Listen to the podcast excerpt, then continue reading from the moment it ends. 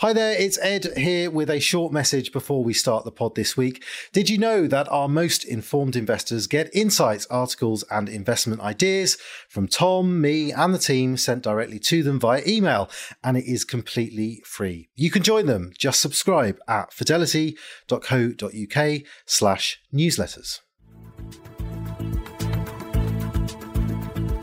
Hello and welcome to the Personal Investor Podcast. I'm Ed Monk. Today on the show, when should you sell an investment? So much of our energy as investors is focused on what and when to buy, but knowing when and when not to sell is just as important. That's our focus today, as well as rounding up the state of markets three weeks into a new year. If you enjoy the show, please rate us, share us, or leave a comment wherever you get your podcasts. Investors spend a lot of time thinking about what investments to buy and when to buy them. A lot less time is spent thinking about when to sell. Yet, this is often as important in determining your overall success in the long run. It's never quite as simple as buy low, sell high. Sometimes selling after you've lost a bit is the best decision if your investment goes on to lose a lot. So, how can investors perfect the art of selling? To answer that, I'm joined by Tom Stevenson, investment director here at Fidelity. Now, Tom, um, we're also going to look at general market conditions right now as we uh, as we reach uh, the end of January and the start of this new year. But um, we're talking first about selling investments. What challenges come when you're selling an investment that perhaps aren't there when you're buying? Yeah, I mean, the thing is that selling is part and parcel of the whole investment journey. I mean, you can't uh, you can't just buy um, investments and hold them for the rest of your life. Well, you could, but it's extremely unlikely that you would do that. um, and so, knowing when to sell is something that we have to think about. The challenge and the difference between buying and selling is that you know when you buy an investment, it's it's kind of like a blank sheet of paper. Mm-hmm. Um, you know, you have an idea, you do a bit of research, you decide it's the right decision, and you mm-hmm. go for it.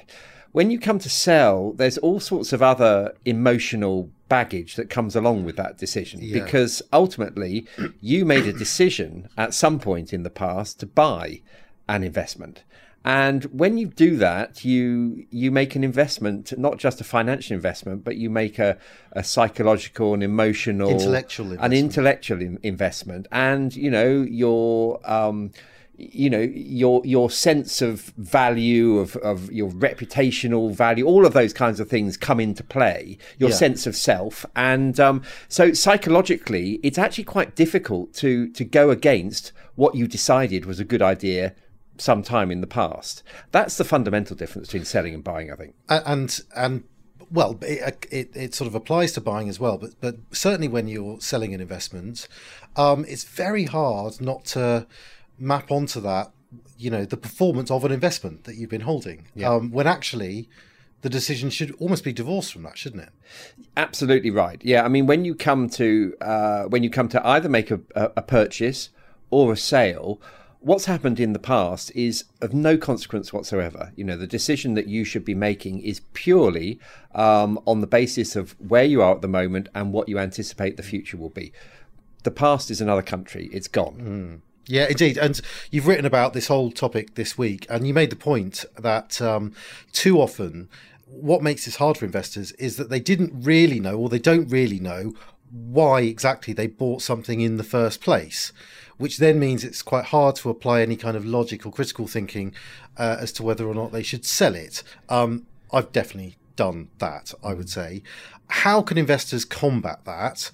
And if they're building a case for buying, or they, you know, theoretically have a case for buying, how forensic should that case be? Because there are obviously limits on levels of expertise and information and what have you. Mm. Yeah, I mean, it, sound, it sounds an odd thing to, to say, doesn't it? That you know you don't you don't know why you why you made an investment in the first place, but that is the reality because you know quite often you might hold an investment for several years. And mm-hmm. you just forget, you know, you forget what the circumstances uh, were like when you made that investment you forget in you know important um, factors like you know the valuation of that investment when you made it, what the what the the, the growth story was that you were anticipating. So I think that the, the you know uh, an important thing that people can do, and it's a very simple thing to do, is just just keep a diary. You know, keep a notebook, yeah. um, or you know however you, you want to do it, but just make a note of the rationale, the thinking uh, when you make an investment. You know, what's the story here? You know, what am I expecting? What is the valuation? What are the salient numbers? Um, and then you've got something to hold on to when you go back. When you go back and you and you're reassessing the situation, maybe in three years' time, you can say, "Well, that was the situation then. This is the situation now. The valuation has changed, the story has changed, whatever." Uh, and then you can make a, a more informed decision. And, and, a word you used a couple of times there was story. Now, this is this is often the case with uh, small investors. I would say I this applies to me as well. We are. Um, we love a story. We love to tell ourselves a story about the growth potential of a company, of a region, uh, whatever it is, of an asset. Uh, and let's face it, the, the investment industry is very good at telling these stories. Mm. Um, and you can buy into long term stories quite easily. That often, I think, is what investors mistake as their rationale. Mm. When actually, you need to apply some other thing. And, and, and I'm thinking here of valuation or earnings. I mean, I mean, it doesn't always have to be a hard and fast number exactly, but certainly a sense of that sort of mathematical case because the two go together. It's not just about a narrative; it's about um, a value and the potential for numbers to get bigger in the future. Mm. Yeah, I mean that's absolutely right. In, in, you know, there essentially there are two aspects to um, to making a decision to to buy an investment. One is that that growth story. I mean, you are you're you are you are making an investment because you anticipate that in future the earnings of that company are going to be greater than they are today, or demand for their product is going to be greater than they are today. You know, however you define the story, there is a story, and the the story is important. But just as important, there is a price to pay for everything, you know, and sometimes that price is too high and sometimes that price is attractively low. And and and and, and both of those elements are key in the decision. It's interesting. I'll just say that I um I read what you wrote about this and I applied it to a recent investment I made and realized I had done none of these things basically. I mean I well I'd, I'd sort of partially come up with a a case for buying on valuation grounds, but I really I, have since had to kind of retrofit a, a, kind of rationale and say, okay, actually, that the case is still there. I think you know that's why I bought.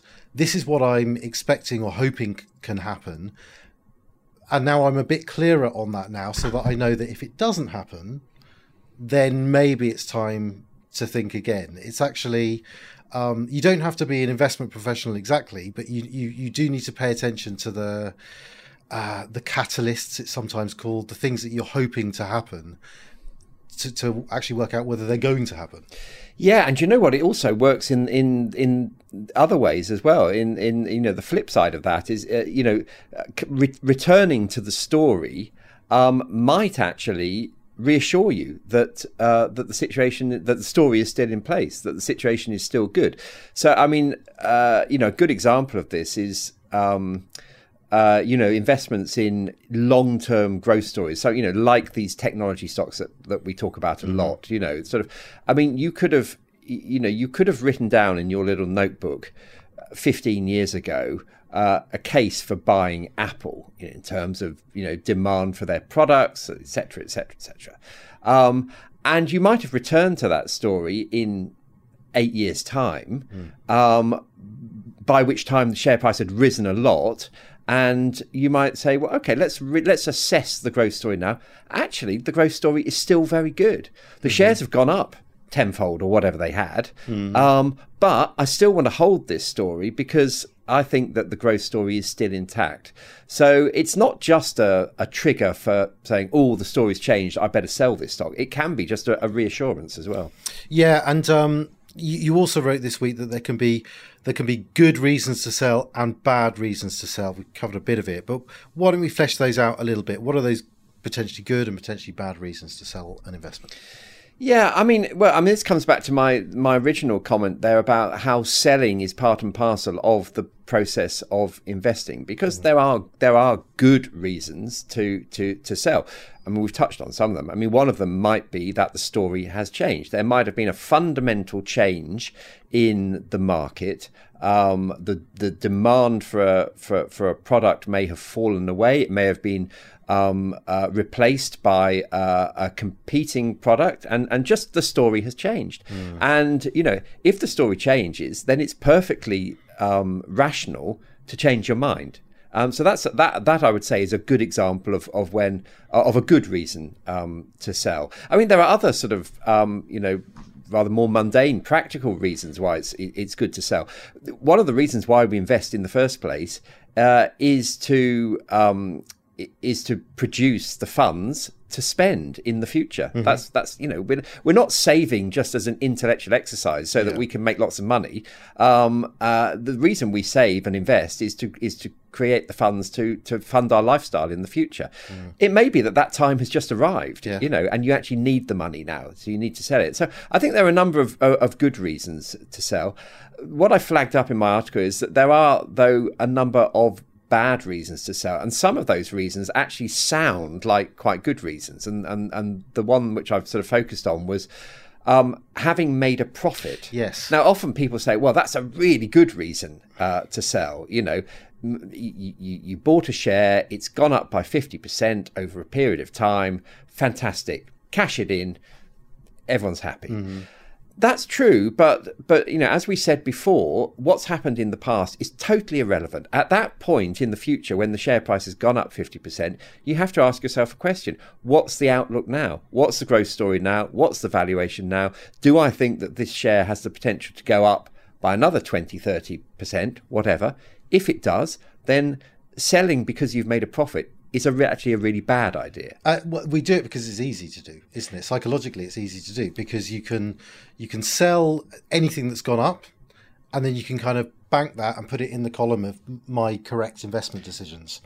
You then don't pay attention to what would have happened had you kept it. Yeah, and indeed, you know, it, were that share to carry on rising, then it is human nature to actually deliberately not look yeah. Uh, to, to, to avert your gaze from what's because because we're constantly looking for for for um, uh, reasons to to think that we've made the right decision. As you mm. say, to notch it up as a as a good decision, um, and to and to ignore what sub- subsequently happened. And, and, you know, when we talk to um, when we talk to professional investors, fund managers, say, they will often say, actually, it's not about making um, uh, you know, or, uh, the majority of your decisions which are correct. Yeah uh, you know, it, it, it's not like you want every decision to, to rise a bit and that's okay. The reality probably is actually most of them don't work or don't particularly add to your outperformance, but there's a small number that really add a lot. So mm. that means that at some point that professional investor has looked at a gain they've already made and said, no, I'm hanging on for more. And that's where long term success comes. I think what you what you find if you actually if you actually study the the um, the trades and the performance of the best investors uh, is that you'll find that they make a lot of mistakes. Mm-hmm. But it really doesn't matter if I mean you could argue that just making slightly more than 50% of your decisions being good decisions is enough. I think that would be very good. Yeah. As long as you hold on to the good ones and the scale of the outperformance of the good ones is greater than the, the, the scale of the losses. Um, we haven't talked about cutting your losses yet, but if you if you manage that process so you ru- you allow your profits to run and you and you and you somehow minimize, you cut your cut your losses, then a 51% hit rate is actually probably more than good enough. Yeah, indeed. Well, yeah, we'll come on to the, the, the sort of cutting your losses side of this, but but I guess one more potentially um, reasonable and rational um, reason for for selling an investment is to is to rebalance your your investments. I mean, to, to take stock, and if if your risk uh, the, the risk you're taking has become excessive in some area, it can make sense to reduce that, right? Yes, I mean it, it might be it might be that your risk appetite has changed, or that the risk of uh, the risk uh, characteristics of your portfolio have have changed. It may just be that that you've been lucky, or, or, or you know you've chosen well, and one or two of your uh, um, investments have done extremely well, and so the balance of your portfolio has changed. So the the, the desired weighting of your portfolio has, has changed, and actually rebalancing your portfolio not not all the time, but you know regularly, maybe once a year, just to rebalance your portfolio so that it actually looks like the portfolio that you would like to like to hold is a sensible thing. That's another good reason to sell. And, and what about losing investments then? Because uh, if if people are sort of you know um, students of investing, they will understand that it often takes a contrarian mindset. It often means um, you know doing the difficult thing, and so, so when something's lost value, they may well see sense in not selling it, maybe even buying more because it's now at a cheaper price.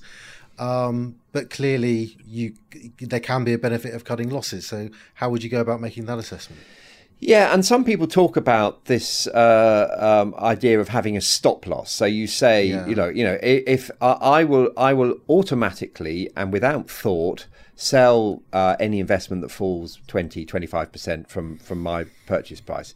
I, I, can I can understand the thinking there, but I actually don't think it's a good idea um, because uh, depending on the type of investment, you know, shares can be quite volatile, and mm. I think it, it, comes back to this question of. Uh, all the time, you must ask yourself, what is the situation now? So, you know, uh, revisit your notebook. Why did I buy this share in the first place? What was the valuation that I bought it at? Presumably, if the share has fallen by 25, 30%, then the valuation is cheaper than it was. Uh, so, has the story deteriorated enough that that valuation, that lower valuation, is not attractive? Or if the story is still basically intact, then presumably that share is still attractive. Arguably, you could argue that if that happens, you shouldn't be selling that investment. You should be buying more of that investment. Yeah. And, and let's just apply some of this thinking to uh, those investing in funds rather than just individual companies. Um, you can still do a comparable sort of exercise, can't you? If a fund manager has um, lost relative to the market, it's important to understand why they've lost. Have they lost because bets that they've made have not come come off, but were reasonable bets for them to make? if I can put it that way. Mm. And so whether they match up to your expectations of what they were going to do, because that might still be a reason to to stay invested in that fund. But there might also be situations where they've underperformed, and frankly, um, they should have, you know, in conditions where they should have been performing better you've got to do a similar kind of assessment, right, and, and, work out what's gone on. It is a similar. It is a similar assessment. It's slightly different in in as much as you know when you're talking about an individual stock, you're talking about an individual story and an individual valuation. When you're talking about a fund manager, what you're really thinking about is their process. Have they stuck to their process, mm. and what is their overall sort of investment philosophy and their view of the market? And so you need to make a judgment about that. I mean, are they simply barking up the wrong tree, or are they investing in the wrong area of the market? Are they investing in you know value focused stocks when actually um, you know growth is in the ascendancy and is likely to continue? That may be a reason not to stick with that manager. Um, so yeah, it's it's similar but subtly different. Yeah, and um, just just finally on this topic, Tom, um, we're coming up to the end of the tax year, and there may be situations where investors want to uh, to sell investments in terms of uh, for for the purposes of, of fulfilling uh, a tax allowance, in particular the capital gains tax allowance, an amount of money you're able to take before CGT is due.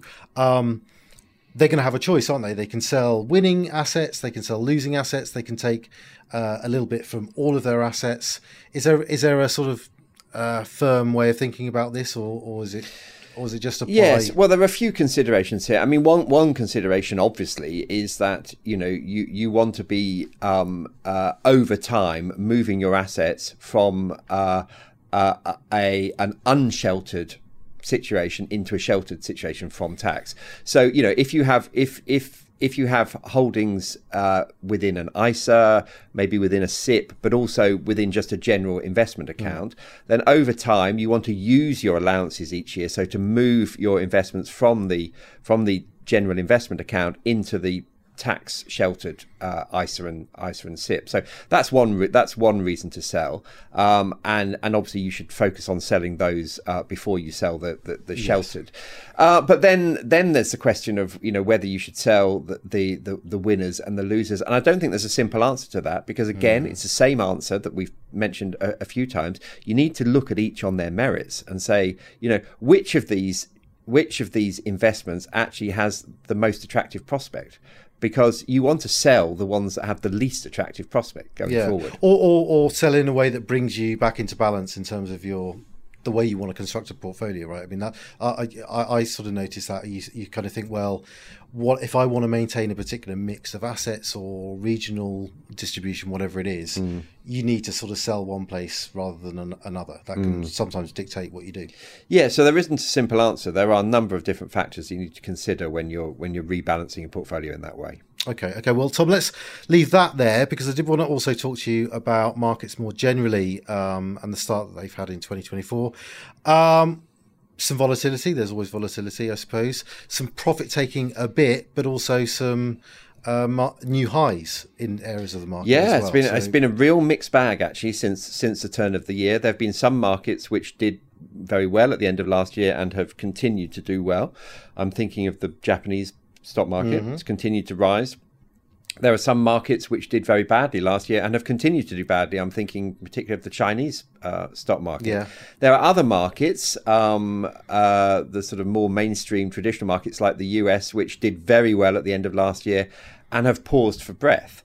Um, and so, I mean, we actually saw just last week, in fact, the uh, the S and P 500 hit a new all-time high mm-hmm. but when you know to, the word hit a new all-time high probably slightly overstates it in terms of uh, yeah. uh, momentum because really um, I, I, think the, the the index sort of kind of limped over the the finishing line it's taken three weeks for the S&P to, to, to get that final one and a half percent that it needed to get over the previous high from, from, from two years ago. You've got to remember that in November and December, um, it rose by about 16%. So the, the, the US market has definitely run out of steam. It's lost momentum.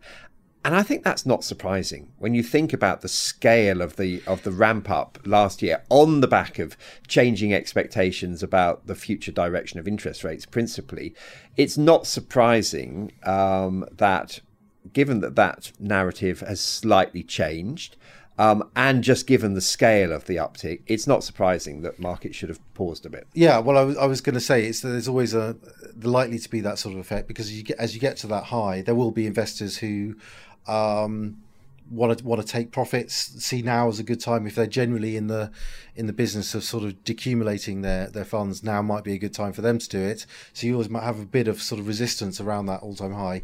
Um, and just on the point you make about the the changing um, macro picture, uh, expectations around rates, inflation, um, and their effects on, on the stock market. Where are we with that calculus? How has that changed or shifted this year? Yeah, well, the big driver of the rally at the end of last year was, uh, as I say, this this changing expectation about interest rates. Um, the, the the the Federal Reserve kind of started to hint that that maybe the time had come uh, to start thinking about easing interest rates, and I think that the market possibly got slightly ahead of itself um, in its expectation about how far and how fast interest rates w- would fall.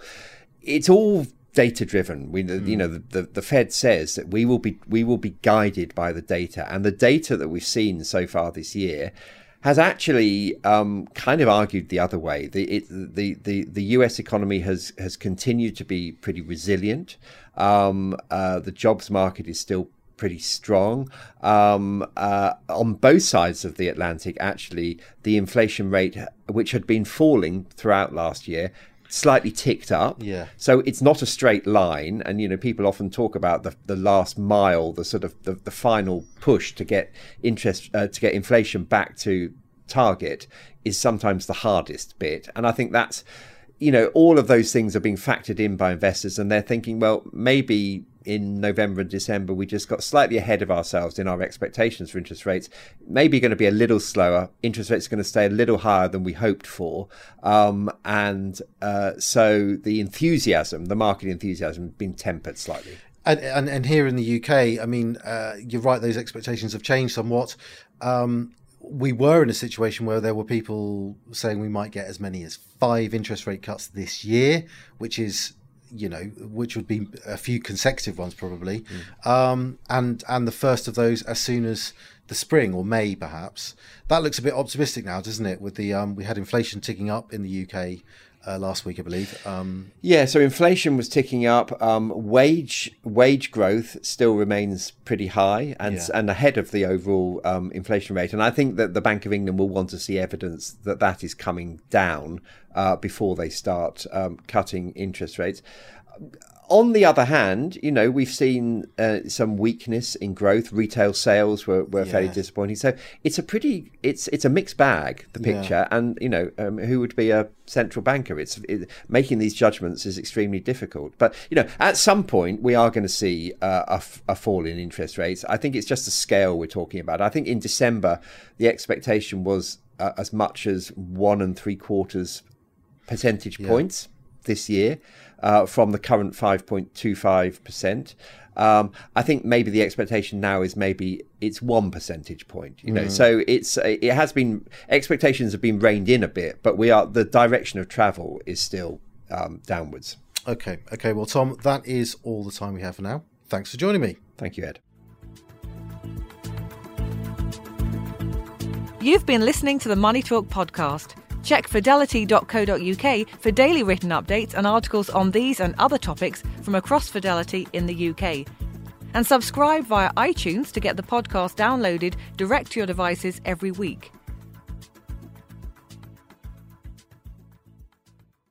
Please note that the value of investments and the income from them can go down as well as up, so you may get back less than you invest. Investors should note that the views expressed may no longer be current and may have already been acted upon.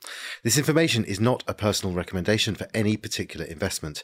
If you are unsure about the suitability of an investment, you should speak to one of Fidelity's advisors or an authorized financial advisor of your choice.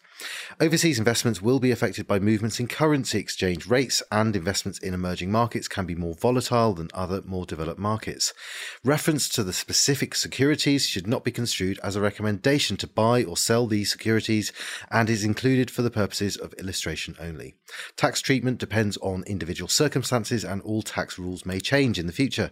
Withdrawals from a pension product may not be possible until you reach age 55, 57 from 2028. This podcast may not be reproduced or circulated without prior permission. No statements or representations made in this podcast are legally binding on Fidelity or the recipient. This podcast is meant only for UK residents and does not constitute an offer or a solicitation in any jurisdiction in which it may be unlawful to make such an offer or solicitation.